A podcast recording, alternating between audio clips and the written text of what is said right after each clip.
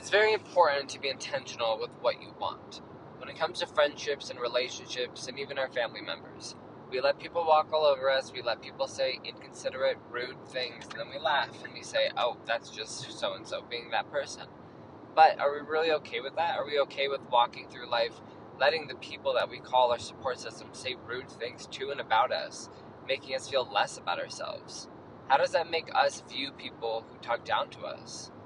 Are these friendships and relationships that are growing and being built properly? We spend so much time tearing each other down that we don't ever give each other recognition for the things we do right. And then those things fall off the wayside. I want to see people who are open and honest to what they need and be vulnerable to people. I've made some new friends recently, and I messaged one who I'm going to help with some life coaching and helping with his breathing issues. And I sent him a message thanking him for how open and honest he was and how um, much of work I've seen him do and how impressed I am with him. And it was a very kind message, and I wrote it in a very bro way, in a way that somebody um, like him would receive well. And he didn't respond to me for a few hours, and that really bothered me. And so the longer I thought about it, the more negative emotions I attached to him. And so I texted him and I said, "Hey, I um, actually let me pull it up. I'll read it. It's right here."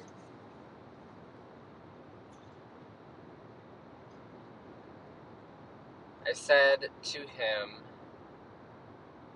"Hey, I was sitting here reflecting on the message I sent you earlier, and I started to feel uncomfortable that I hadn't gotten a response. I totally respect and value when people make me feel acknowledged especially when I am being vulnerable. I used to always wonder why I struggle with making friends and keeping friends, often blaming myself and saying that I am not meant to have friends. I realize that in order to have a friend, you've got to be a friend, and that means showing up. That means responding to the text, it means having faith that you can rely on another person, and it all starts from small victories. It starts with a thumbs up emoji or thank you text. Hope you had a good day, man, with a thumbs up sign. And I thought that was very respectful. I feel like that was very direct. It was very representative of what I was feeling at the moment, of what I needed from him. And it was a good foundation for me to lay to start that friendship. Hey, if I message you, it is important to me that you respond to me. Because I don't want to be friends with someone who doesn't make me feel important. I don't want to be friends with someone who makes me feel rejected or like I'm not good enough or worth a response. With how much people are on their phones, it is very disrespectful to not get a response from somebody. And I feel that. And so I let people know. Because I don't want to give people the opportunity or allow people to continue to hurt me when all I have to do is share exactly how I feel. Think about vulnerability and think about what you could be saying in order to help the people help you in your life. Hey guys, this is Joey. So, I'm going to start back at the beginning. I was born in California to my parents, who are Joe and Barb Diarco. My dad was in the Air Force for 26 years as a Chief Master Sergeant. My mom has done a plethora of different jobs and now is about to retire from the military as a civilian. And growing up, I lived in Louisiana, and then I lived in Italy for four years, and I lived in Germany for three years. After that, I came to Utah, which is when I learned what hate is from the people and community that I was submersed into. Um, I had a very hard time growing up. People were very disrespectful to me and my family. I remember my sister was on the softball team in high school, and the other girls started a petition to get her kicked off because they thought she was a lesbian. She hadn't even come out yet.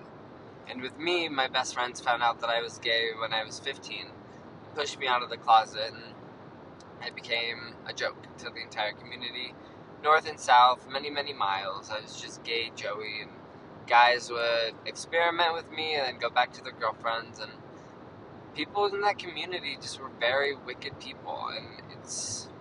I'm really sad that my sister and I had to go through those things, but I'm glad that we grew from them because I see the people that were making our lives so horrible passing away and not enjoying their life and starting over and over and over and not really finding that joy. And I know that I struggle a lot with keeping my med my mental health straight. And the main reason for me now is because of my last two head injuries. When I was on deployment, I had my head cracked with a metal chair, and then when I got back um, a few months later, after I started uh, dating Chris, I went to Georgia. Um, uh, February of this year, and then my Uber ran a red light, and I got into another car accident, sustaining some pretty bad head injuries. Um, and from that, I had a steep downcline to some suicide attempts, and we decided to put me through ketamine infusion therapy, um, which is an amazing therapy, and I'm blessed to have found it, and I'm blessed that it worked for me. Um, the only unfortunate thing is that I do feel like my brain has sustained such damage that it's hard to focus and it's hard to kind of get back to all the progress that I was making. But I am doing that now.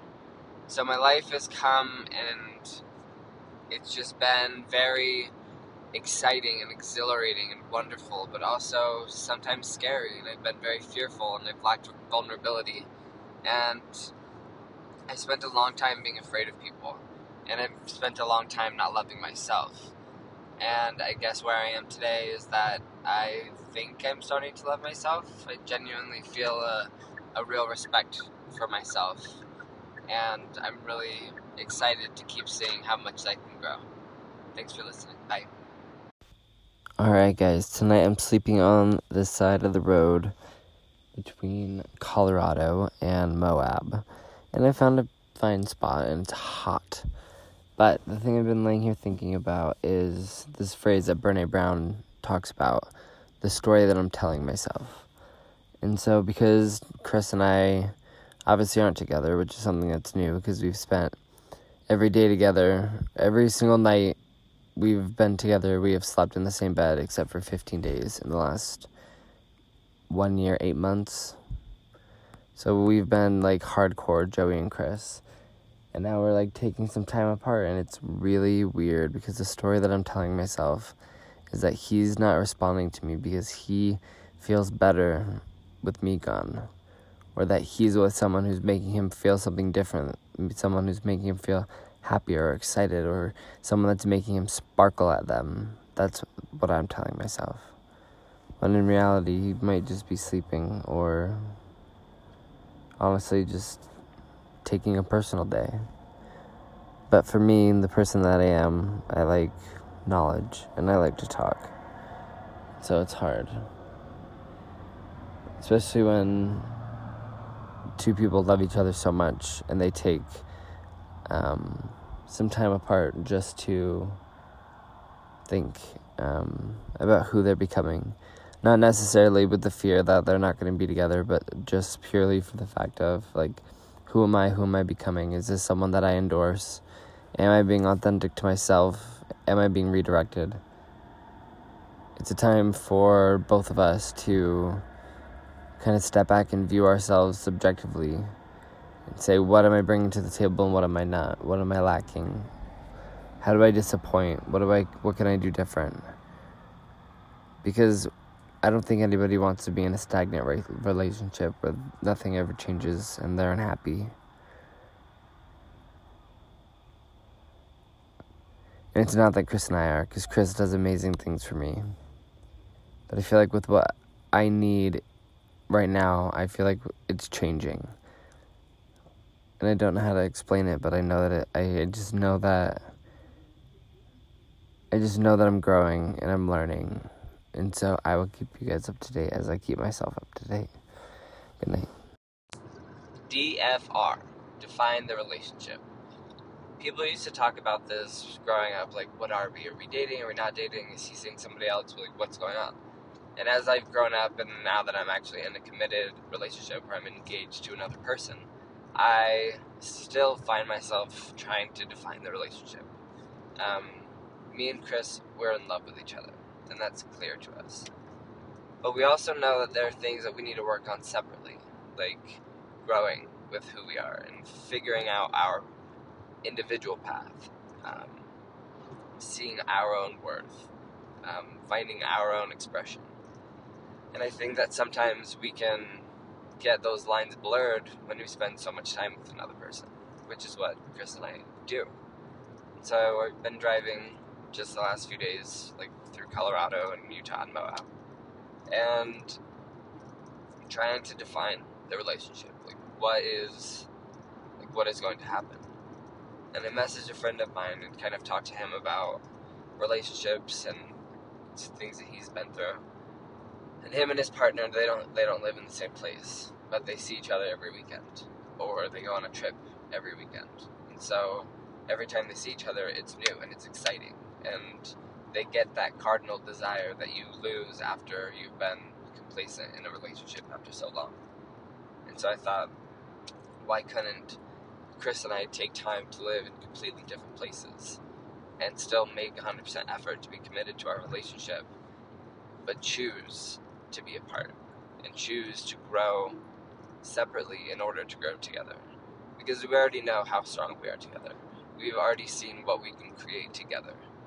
But we've lost sight of us. We've lost sight of who we are as our own men and what we can really offer because we keep things in our emotional wastebasket and we use them against one another.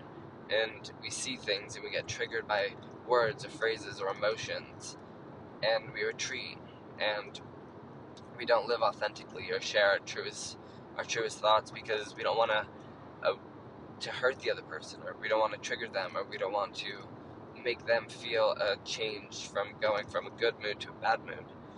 But ultimately you have to be willing to have these conversations if you actually care about somebody. Like not everything is always great and it's 100% okay to admit that because that's not life. Like if you're in the arena and you're trying to win and you're trying to participate in life it's not always going to be easy. But you have to be willing to show up and you have to be willing to be very intentional and say i'm here this is what i need and i need you to respect my boundary and i will respect, respect yours but let's figure out a common ground and something that can work for both of us. Think about it and define your relationship